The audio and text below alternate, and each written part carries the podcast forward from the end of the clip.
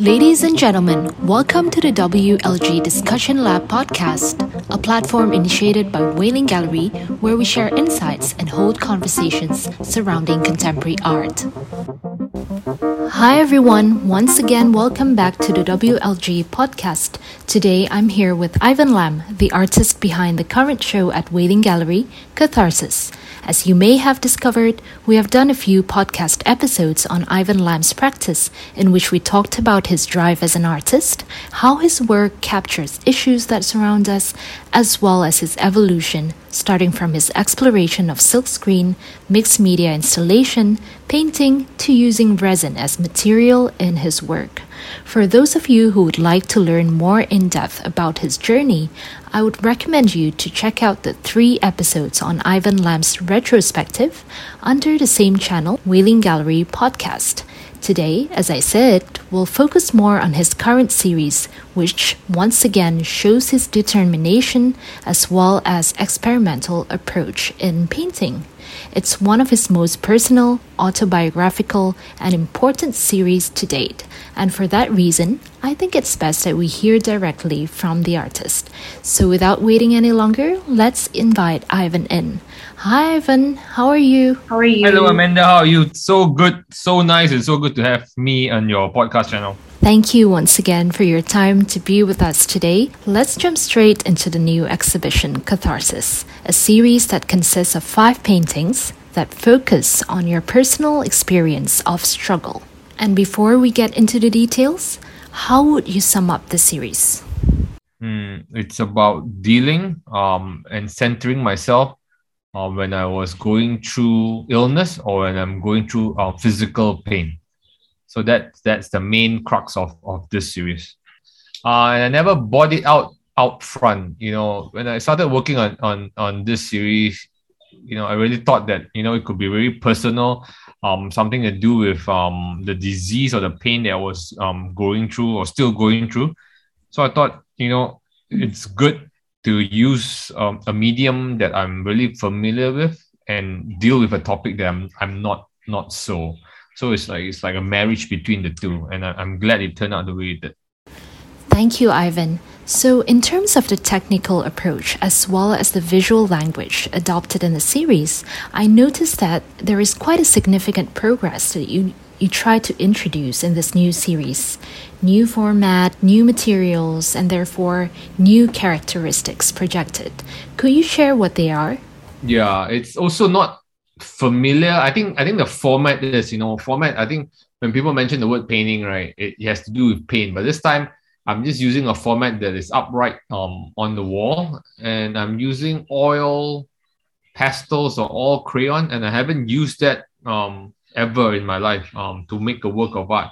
So that's also another challenge that I load onto myself. Um, using something that you're not familiar with and you have to get familiar uh, with it. And there's a story behind um, why I choose to use um, oil crayon instead of my usual um, house paint or synthetic uh, polymer paint. I see. So, what made you choose crayons, just out of curiosity? Um, when I was going to kindergarten school and I was really poor and we didn't have enough money to buy um, crayons or color pencils to go to school. Um, so I was isolated from the rest of the kids that has this material and because of that that trauma right i have never touched this medium before. So i thought when you're dealing with pain it's not so only physical pain um and but also uh, mental illnesses mental as in trauma that has been bothering me for the last at least 40 years. So i thought you know why don't we overcome this? Why don't we why don't we use something that i'm not familiar with and see where it takes me? Thanks for sharing, Ivan. So, for those of you who have not seen the work, each of the five panels is actually an illustration of a human body organ with drawings that are very similar to those that we see in biology books. So, where did the inspiration come from, Ivan? And how do these drawings relate to you and your pain? Yeah, you know, even since I'm young, I'm always interested in in in, in science and, and, and medical um, illustration and basically anything to do with the human body. And I thought, right, what more or what more can I ask that I could give myself a chance to learn all this? And the best way to learn about yourself is to go through the anatomy, um, the veins, the nerve system, and taking up a medical book, right, and go through the coloring system. You know, just like a child would. You know, when the color, when I was going through coloring, um, the experience that I didn't have. So it's like an adult coloring book, um, but it's a lot more sophisticated. There's a lot more detail, and I was learning at, at, at the same time dealing with the disease. I found out a lot more about the human body um, and it is like I said earlier, it's like it's like merging your interests together. You might not be good at it, you might not even be well versed, but you can definitely teach yourself about it. So art and science kind of meet halfway in, in this series. I see. So it really involved you learning and analyzing something very medical, a very scientific subject, but at the same time introducing a creative point of view to it as an artist. Am I correct? Yes, um, I would I would agree with you. And also yeah. the fact that you know you're going through it, so obviously you have a vested interest about what happens in your body and just for your background, in responding to issues, whether it's personal or common, Ivan has always played around with duality, allowing us to see things from different perspectives, emphasizing on one thing by looking at the contrasting side. And I thought that this is a very interesting particularity in Ivan's work. And now we see it again through the way he discusses an intimate issue, but by using visual languages that are very general very scientific also right ivan? Very cold and and, and very, very dry you know because yeah. Everyone if everything function you know we have no control whatever happens inside except for our breathing right? Mm. but if, if nothing goes wrong no one's going to look it up. I mean, no one's going to google anything. No one's going to do anything about it or no one's going to go and see a doctor. Until something happens to you right then you are really aware of it. I, I think pain brings this out in all of us. Mm-hmm. Do you think that art, in a large sense, has been your main tool to cope with your sufferings? And does it have a cathartic effect to you? Mm, yeah, I, I definitely be- believe so in, in my, my own way. Um, it might not change the fact, um, it might not eradicate, it might not elevate the, the illness, the physical illness, but it certainly does wonder uh, mentally that you're putting it out there because something is so internal right now you you externalize it in, in the work and you kind of frozen that thing out I see. So, in that sense, although this is the first series in which you reflect on your internal pain, would you say that art has been a channel for you to talk about difficult subjects when you are making commentaries or conveying messages surrounding socio-political issues? Can you also mention some of the issues that you have dealt with before? Yeah, I I definitely think so because I think I'm I have this. I've been honing this this skill, um, this art form, and what, and it could be anything. It just so happens that this time it's painting. So I think art has really crossed boundaries on on form itself. Um, people can use whatever medium that I think communication is very important. I think is my way is using art um to mm-hmm. to broach a subject um to get the message across. Yeah, I've dealt with the social politics in, in my own country.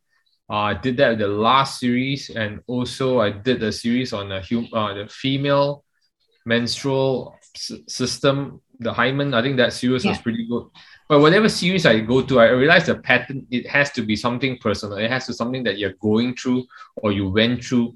Um, and that makes it feel a bit real. Um, hardly or never, right? I would I would pick a topic that is arbitrary um, that has no inkling or didn't even pass through my life.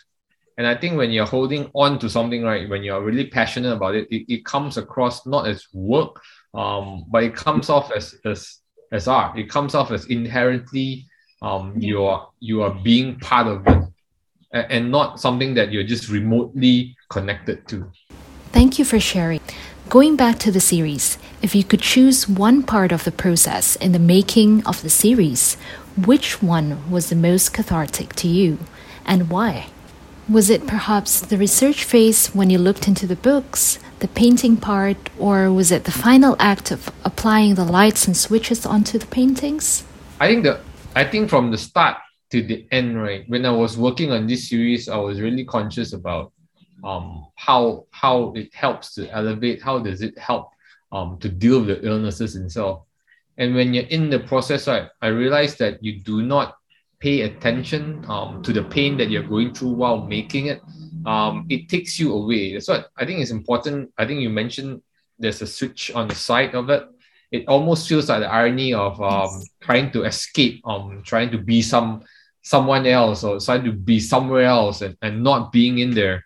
Uh, I think that's important to um, making the work, the whole process from start to finish, right? It takes you to another place. It takes you a place where maybe it, the disease don't exist or it doesn't manifest itself as pain.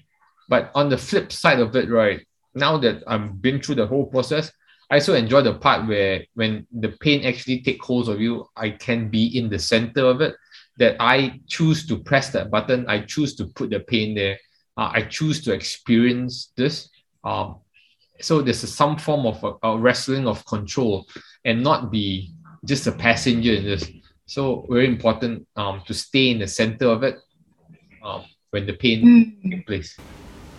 So to give a clearer picture to all of our listeners here, the process also involved what Ivan Lam coined as paint pointing, P A I N T. Just to let all of you know, it consisted of Ivan creating these donut shaped objects with paint scrapes from the making of his previous series, cast in resin. The results are really beautiful sculptures, which he then installed onto his paintings, one for each, as lights that are connected to real electrical switches installed on the sides of the paintings. What's also interesting is that these donuts are placed on the very exact areas where Ivan felt the most pain, or was it the source of the pain? Uh, the source of the the source of the pain, and I I, I now that to look back right we we always like whenever we go to the doctor, they will say, "Now where is the pain?" And then you start pointing to places oh, that yeah. you think it's it's there, and then the doctor would somewhat know where it is, right? But when it's internal, mm. it makes a bit different. It makes it a bit more difficult to really pinpoint. So myself is like I try to put it there so I know in a way that it's it's this part of your body, it's that part, it's that part of my body. So that's like my my pain um pointing.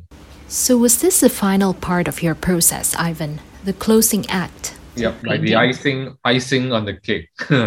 icing on also the scariest part of the whole painting because you spend months making it, right? This mm. this hmm. last process could be, you know, a make or break. As we know, all my work, I, I think, to to put it, to take it to the end, right, and say that this could destroy the whole piece itself, and that living precariously um, on the edge of stuff, I, I find that it keeps you alive. It keeps you like, oh, you could just lose it all, you know, in a split second of things. Oh gosh, just uh, thinking about it is so scary. Mm. um, yeah, months down the down the drain. That's how I always like to describe it. And what effect did the action leave to you? I mean, mentally, was it very relieving? Where the the, the where the donut is, um, that's also where the, the light comes on, right? And I love to play with every time the work is done it kind of mentally, right, when the light is on, it kind of like it banished the darkness. So that takes away some of that. And it is, I think it, it really takes away because you, you're so attracted to it and it's so nice and it's alluring. Like you, you kind of forget for that couple of seconds, right, that you are going through this. And one more question Are the switches meant to be turned on and off? People could just go to the site, right, and then they could switch it on, switch it off. So that gives that, that control back to the to the to the person rather than passively just taking whatever that's in front of you. How interesting, and not to mention, each switch is also accompanied by an ironic instructional phrase such as press here to disappear or press here to time travel, and so on. So, speaking of that, do you think that you would be the person that you are today, Ivan, if you really had that power to make the pain go away, to disappear just like that in a switch of light? No. It's a deep question. no, no, no. I, I, I think I wouldn't. Even though if I have that, right, I think when you ask for something that's impossible, when you're given that, right, something has to give. I think so. I think dealing with pain, right, makes you whatever that doesn't kill you will make you strong. I don't know who said that. Is it Nietzsche? Is it uh, one of those guys? Uh, mm-hmm. I, I, think that really rings, um, really rings true. Um, that it builds character, it builds as long as it doesn't kill you, right? I, I, I think that's a good enough lesson in there. It's just like what wishful thinking that everyone wish for a better state, but you know, you have to make it better. I'll tell you, you know, when you don't have a an end period where you don't have a deadline where it's gonna go away and you never know. I think for the longest time, I was just praying. I was just thinking about, you know, hopefully when I wake up tomorrow, it's not gonna be there, but it's still there, right? So after a while, you kind of go like, okay, you got to live with this already, you know. You got to, you can't, you you can't throw your whole life away just because you're in pain. Um, you got to deal with it better mentally. You got to deal with it more, I don't know, knowledge wise, medically. I think seeking mm-hmm. help, um, asking, um, doing artworks like this. Um, there's a way around it. Mm-hmm. I I feel um, at least mentally around it. You know, it might not physically change anything, but it does. I think mentally, kind of, you know, kind of make it physically better too. So I, I believe that you could you could work through it and you can make things better. Well, Ivan, thank you for sharing.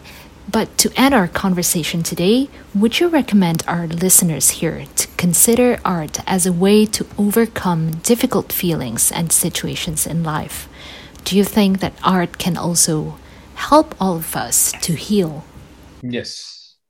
I would advocate but I think right there's enough um, studies, there's enough research that delve into um, art art therapy, um, and it has proven to be very positive uh, in all mm-hmm. sense of the word.